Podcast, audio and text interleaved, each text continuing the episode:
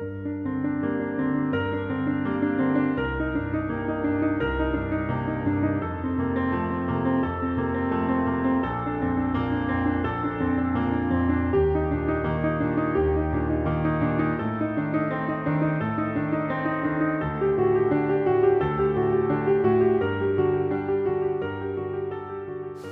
میکنم خدمتتون های قطبی زده. خیلی ممنونم و باعث افتخاره که بنده رو لایق دونستیم تا یک گپ صمیمانه در خدمت شما باشم. از خدا هم شاکرم که این توفیق رو به من داد در خدمت شما باشم.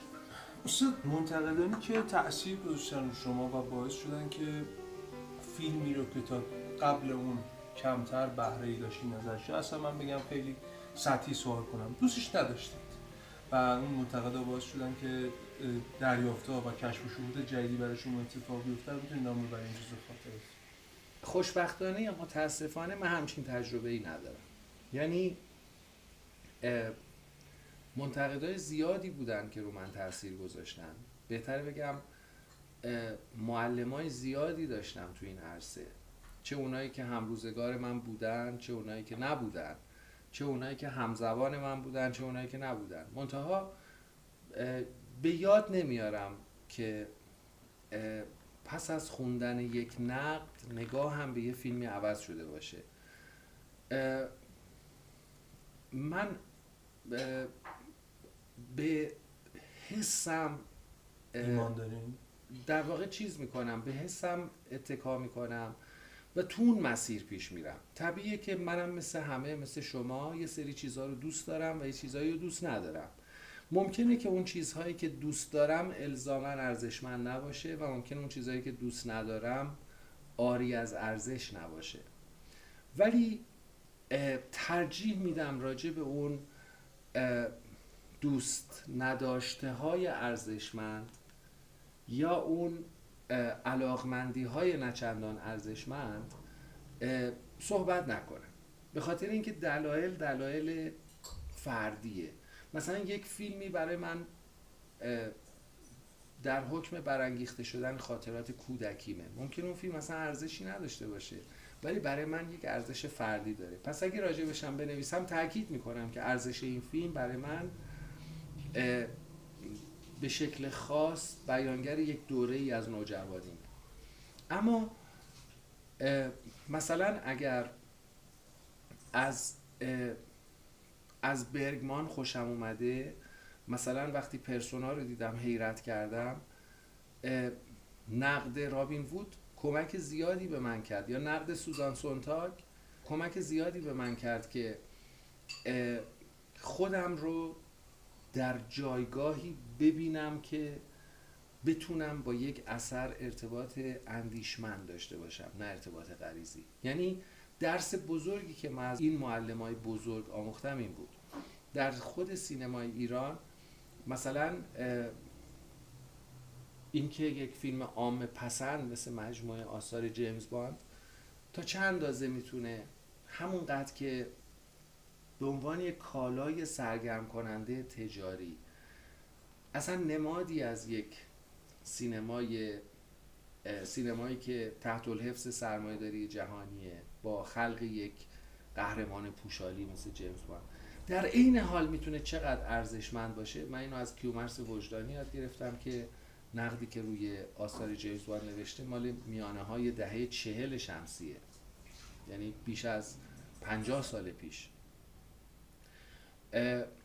یا مثلا ارتباط بالقوه سینما و ادبیات رو من تو نقدهای ایرج کریمی یاد گرفتم که چقدر میتونه این رابطه خویشاوندی باشه، رابطه میان سینما و ادبیات. این بدبستان‌های ادبی سینمایی، تأثیر سینما از ادبیات و تأثیر سینما بر ادبیات مثلا قرن 20. یا تصور کن مثلا وقتی من فریتز لانگ رو نگاه میکنم تشنه خوندن مقالات مثلا لوته آیزنرم، یا موقعی که اسکورسیزی رو نگاه میکنم احساس میکنم تا چه اندازه محتاجم به نقدهای فردریک جیمسون. سینمای آسیای جنوب شرقی رو بدون دیوید بوردویل واقعا نمیشه شناخت، به خاطر اینکه عمری رو گذاشت بوردویل برای تحقیق و مطالعه درباره اون فیلم ها و نوشتن اون کتاب. و طبیعتاً هیچکاکی که ما میشناسیم بیشتر از این که شناخت فردیمون در اثر تماشای فیلم های هیچکاک باشه، متأثر از نقدهای بیشماریه که منتقدان همه جهان رو آثارش نوشتن به عنوان فیلمساز محبوب. من این تجربه رو ندارم که از یک فیلمی خوشم نیومده باشه و با خوندن یک نقد به اون فیلم علاقه‌مند شم، یا برعکس از یک فیلمی خوشم اومده باشه با خوندن یک نقد احساس شرم کنم از اینکه چرا دوست داشتم. همچین چیزی اتفاق نیفتاده. یعنی من وفادارم به احساس خودم. با این توضیح مهم که وفاداری من به احساس خودم به معنی نیستش که اصرار داشته باشم اون چیزی که دوست دارم لزوما یک چیز ارزشمنده، ولی راجع به اون به عنوان یک منتقد نمی نویسم و اگر بنویسم تاکید می کنم دلیل دوست داشتنم دلیل شخصیه، نمیتونم تجویز کنم اونو به عنوان یک فیلم خوب. و در نهایت این که نقد باید بدونیم که مخاطبش کیه. تو پرسش شما من احساس کردم که بالکل نقد رو در مواجهه با مخاطب اثرگذار می‌بینید، در حالی که مخاطب نقد میتونه خود فیلم سازم باشه، در حالی که خود مخاطب نقد میتونه نهادهای تصمیم گیرنده فرهنگی هم باشن. این بحثی که میکنم خیلی بحث کارکردیه، خصوصا در جامعه کنونی ایران. مثلا یه منتقد جوانب مختلف رو باید در نظر بگیره، همونقدر که آگاهی بخشیش برای تماشاگر برای ارتباط برقرار کردن بهتر با فیلمه، به همون اندازه باید روشنگر باشه برای نهادهای تصمیم گیرنده، مدیران فرهنگی. یعنی وقتی میخونن یک نقدی رو بفهمن که سینما همون اندازه که میتونه یک سرگرمی باشه، به همون اندازه میتونه یک آموزشگاه باشه، به همون اندازه میتونه یک عامل وحدت بخش باشه، به همون اندازه میتونه یک عامل فرهنگ ساز باشه و برعکسش میتونه مخرب باشه، میتونه فرهنگ ستیز باشه، میتونه عامل انحطاط فرهنگی باشه. خب ما دیگه اینجا نمیتونیم بگیم از این فیلم خوشم نیامد، بلکه باید بحث کنیم راجع به اینکه این فیلم ها مثل ویروس یا مثل میکروب یا مثل زباله بوی تعفنش کل فرهنگ رو آلوده میکنه، تأثیر میذاره رو آدم هایی که این فیلم ها میبینن، تأثیر مخرب. و جمع کردن این تأثیر ممکنه سالها طول بکشه. دقیقاً مثل یک زخمی میمونه که التیامش چند سال یا چند مدت طول میکشه. این اون وجه مسئولانه یا متعهدانه نقد. استاد شما انتخاب کردین که دو عکس کارگردان صاحب‌نام و بزرگ تاریخ سینما رو به عنوان قاب عکس به دیوار منزلتون بزنید. حتی این حس ماجراجویی منو به بزرگی خودتون ببخشید. چرا این انتخابا رو کردین و به اسم خودتون این دوستان رو، این بزرگان عرصه سینما رو معرفی کردید؟ والا این تابلوها هدیه است. خاطر همین من خیلی دوست دارم که آدمایی که دوستشون دارم و قاب کنم تو خونم.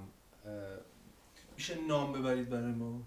آره، داشتم میگفتم که من خیلی وقت و حوصله این کار ندارم، یعنی سلیقه‌شو ندارم. الان که شما میگین دارم فکر میکنم که اگه بخوام خودم انتخاب کنم، مثلا ترجیح میدم که یه عکسی از اوزو باشه یا یه عکسی از هاوارد هاکس باشه یا مثلا یه تصویری از باستر کیتون که هست.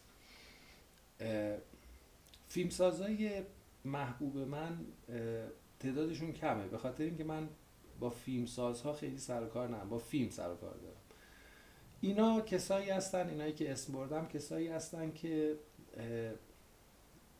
نمیتونم بگم درب از قبولشون دارم، ولی مسیری که طی کردن در طول فعالیت هنریشون مسیر روشنی بود، یعنی تکلیفشون با خودشون روشن بود. مثلا اوزو از فیلم صامتش تا فیلم رنگیش در طول این مثلا 14 فیلم سازیش شما احساس میکنید که اون چیزایی که داره میگه خیلی دغدغه‌های روشن و مشخصیه.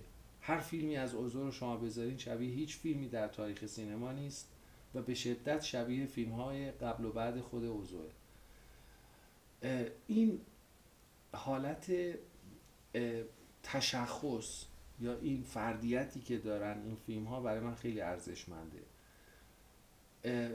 تو فیلم‌های اوزو حوادث به شکل دراماتیک اتفاق نمی‌افته. ما شاهد قتل و عشق و اینا به اون معنا نیستیم، بلکه تمام اون چیزایی که تو فیلم‌های اوزو مورد توجه قرار می‌گیره ممکنه موارد دور ریختنی فیلمسازایی مثل هیچکاک باشه.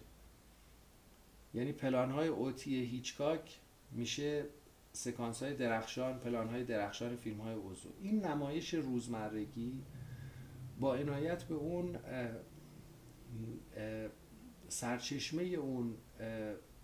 سرچشمه اون بینش شرقی که اوزو داره در فیلم‌هاش برای من شگفت انگیزه.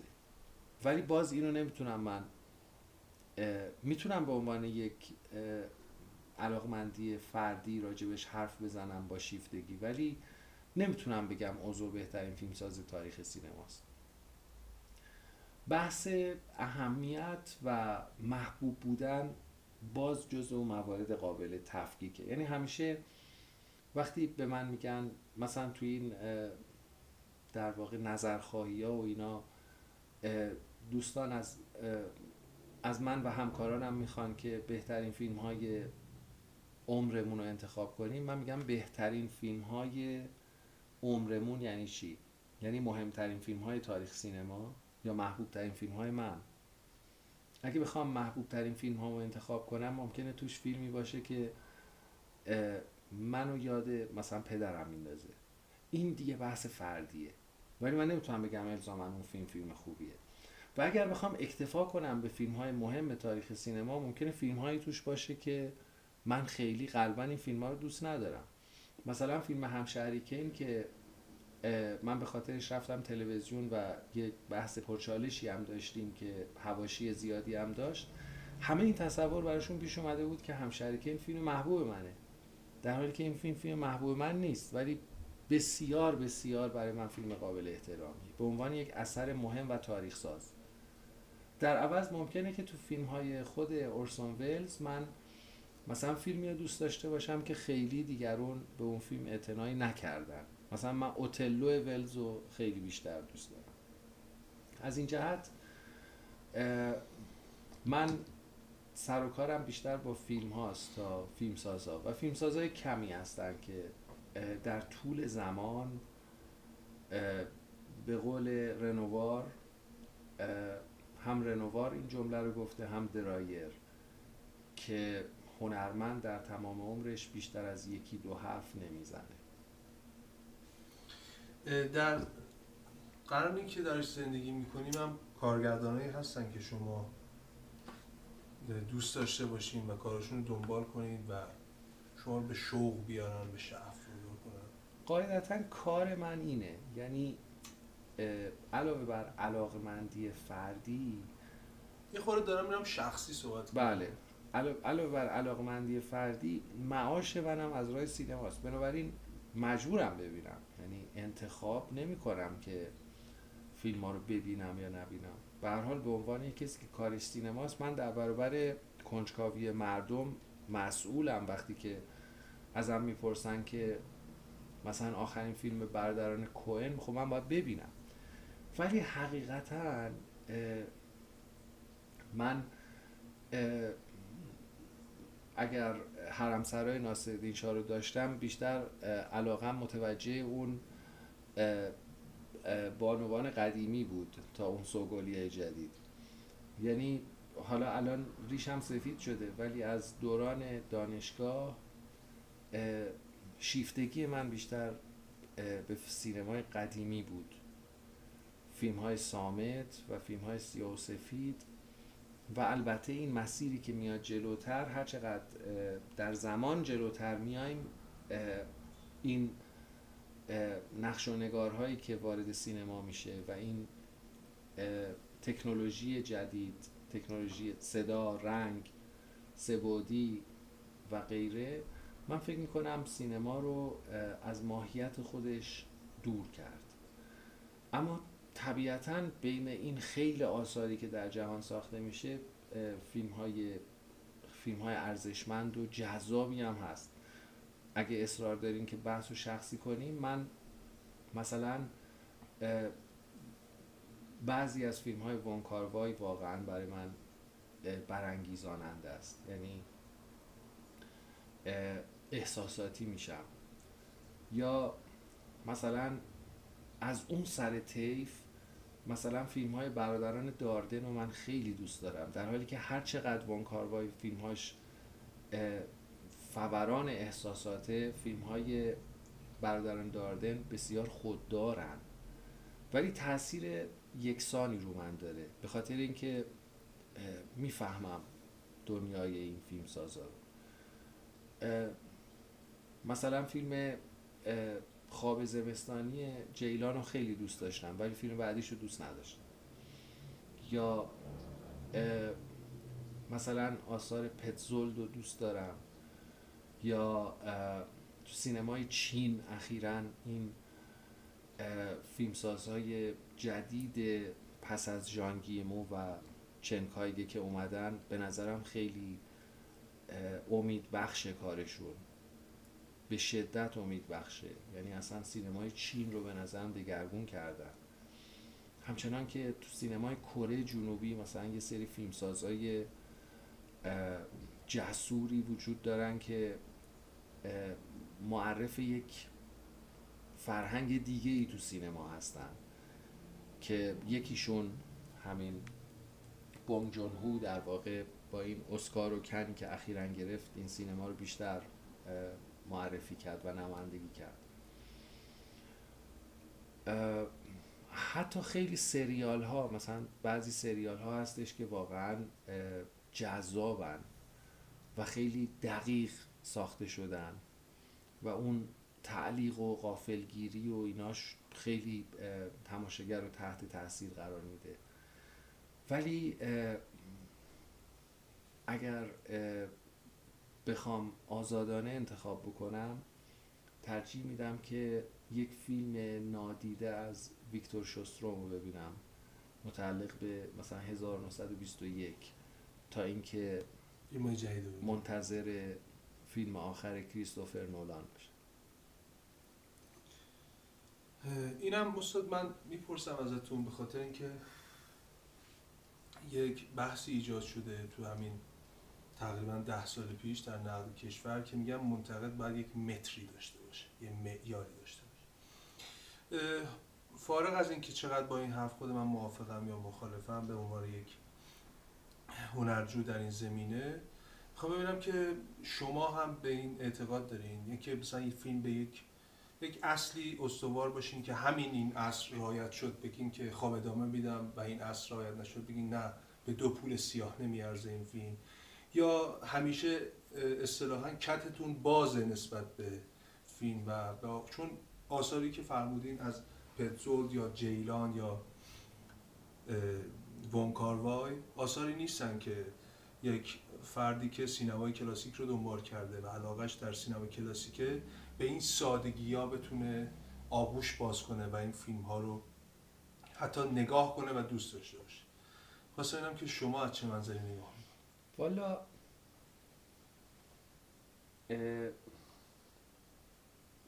این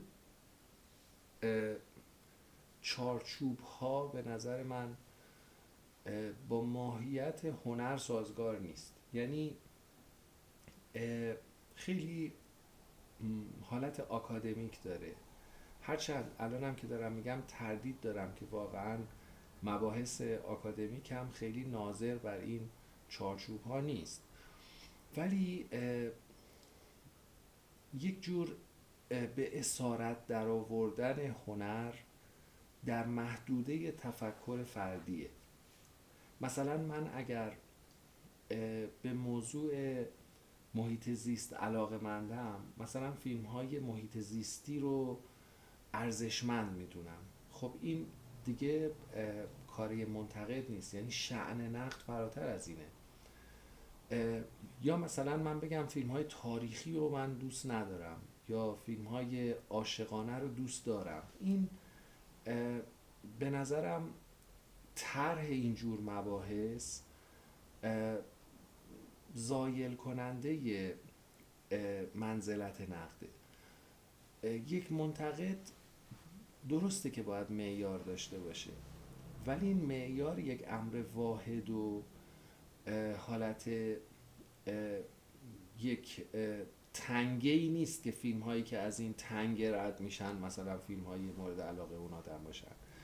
ما همیشه یادمون باشه که بسیاری از این معیارها یا به تعبیر شما متری که داریم برای سنجش فیلم ها گاهی وقتا خود سینما معلم ماست، یعنی ما خیلی از این معیارها رو از خود سینما فرا گرفتیم. بنابراین باید گاردمون باز باشه. همونطور که شما گفتین مثلا سینمای کیارستمی خیلی ریشه در الگوهای سینمای کلاسیک نداره، ولی چرا سینمای جدی و ارزشمند و محبوبیه برای خیلی‌ها از جمله من، به خاطر اینکه سینما رو داره ارتقا میده، به خاطر اینکه شیوه تازه‌ای از بیانگری رو داره مطرح میکنه. رئالیسم کیارستمی هیچ ربطی به نئورئالیسم ایتالیا نداره، هیچ ربطی به رئالیسم شاعرانه فرانسه نداره، هیچ ربطی به اون نمایش روزمرگی در فیلم‌های مستقل آمریکایی نداره. یعنی نمیتونم بگم فراتر، میتونم بگم متفاوت از دسیکا و روسلینی، متفاوت از مارسل کارنه و متفاوت از جان کاساوتیس داره رئالیسم رو تشریح میکنه. شیوه نوین از رئالیسم، یک رئالیسم شرقی، یک رئالیسمی متکی بر فرهنگ یک جامعه‌ای مثل ایران، یک سرزمینی مثل ایران. به همین خاطر گاهی وقتا فکر میکنم که خیلی چیزها رو از سینما میشه آموخت، از جمله معیارها، و هر فیلم خوب یک معلم خوبه. من با گارد باز با فیلم ها روبرو میشم، خیلی منطق زمانی ندارم برای تشخیص ارزش فیلم ها. درسته که علاقمندیم به سینمای کلاسیکه، ولی این مفهومش این نیست که با یه فیلم خوب اگه روبرو بشم، یه فیلم خوب معاصر، فقط به صرف اینکه این فیلم نوعیه من کهنه پرست بگم نه این فیلمو دوست ندارم. من میخوام بگم که آرزوم اینه که فیلم هایی ساخته بشه که این فیلم ها ارزش و شکوه و اعتبارش در حد فیلم های کلاسیک باشه. من دلم میخواد وقتی مثلا یک فیلم بزرگی همه ازش یاد میکنن، وقتی من اون فیلم رو نگاه میکنم امیدوار بشم، نه اینکه ناامید بشم. احساس کنم که این فیلم در قواره های فیلم های بزرگ تاریخ سینماست، نه اینکه به این نتیجه برسم که سطح انتظار ما از سینما اینقدر تقلیل پیدا کرده که به یک فیلم صرفاً خوب داریم لقب شاهکار میدیم. خیلی ممنونم استاد که وقتتون رو عنایت فرمودید، مرحمت فرمودید، به بنده اختصاص دادین. اگر جمع‌بندی مد نظرتون هست، اگه نکته‌ای که من ازش غافل شدم بفرمایید که من فکر کنم در خلال این یکی دو ساعتی که با هم دیگه صحبت کردیم، اون چیزایی که در حد فهم من بود گفتم. فقط نکته‌ای که الان دلم میخواد اشاره کنم اینه که تمام موارد، چون صدای شما هم به هر حال ضبط میشه و همراه صدای من پخش میشه، تمام اون مواردی که شما استاد خطاب کردین همه اینا رو بریزیم تو یک گونی و من همه اینا رو تقدیم میکنم به شما. و نکته بعد اینه که هر چقدر ما تو این عرصه و تو این وادی القابی برای خودمون درست بکنیم، این القاب باعث توقف ماست. وقتی که یک جایگاهی یا یک شاهنشینی وجود داره که آدم اونجا مستقر میکنن و طرف خودشو در موقعیتی میبینه که میتونه راجع به سینما منبر بره و دیگرون رو محظوظ کنه از بیانات خودش، عملاً حکم مرگ خودش رو داره امضا میکنه. سیر و سلوک تو سینما مثل طلبگی میمونه. هیچ وقت نباید آدم این سعادت و این در واقع باب سعادت رو بر خودش ببنده، چون به محض اینکه شما یه چیزی میگی و اون چیزی که میگی حکم تثبیت شده ای باشه، امکان این که تشکیک کنی تو اون موضوع دیگه وجود نداره.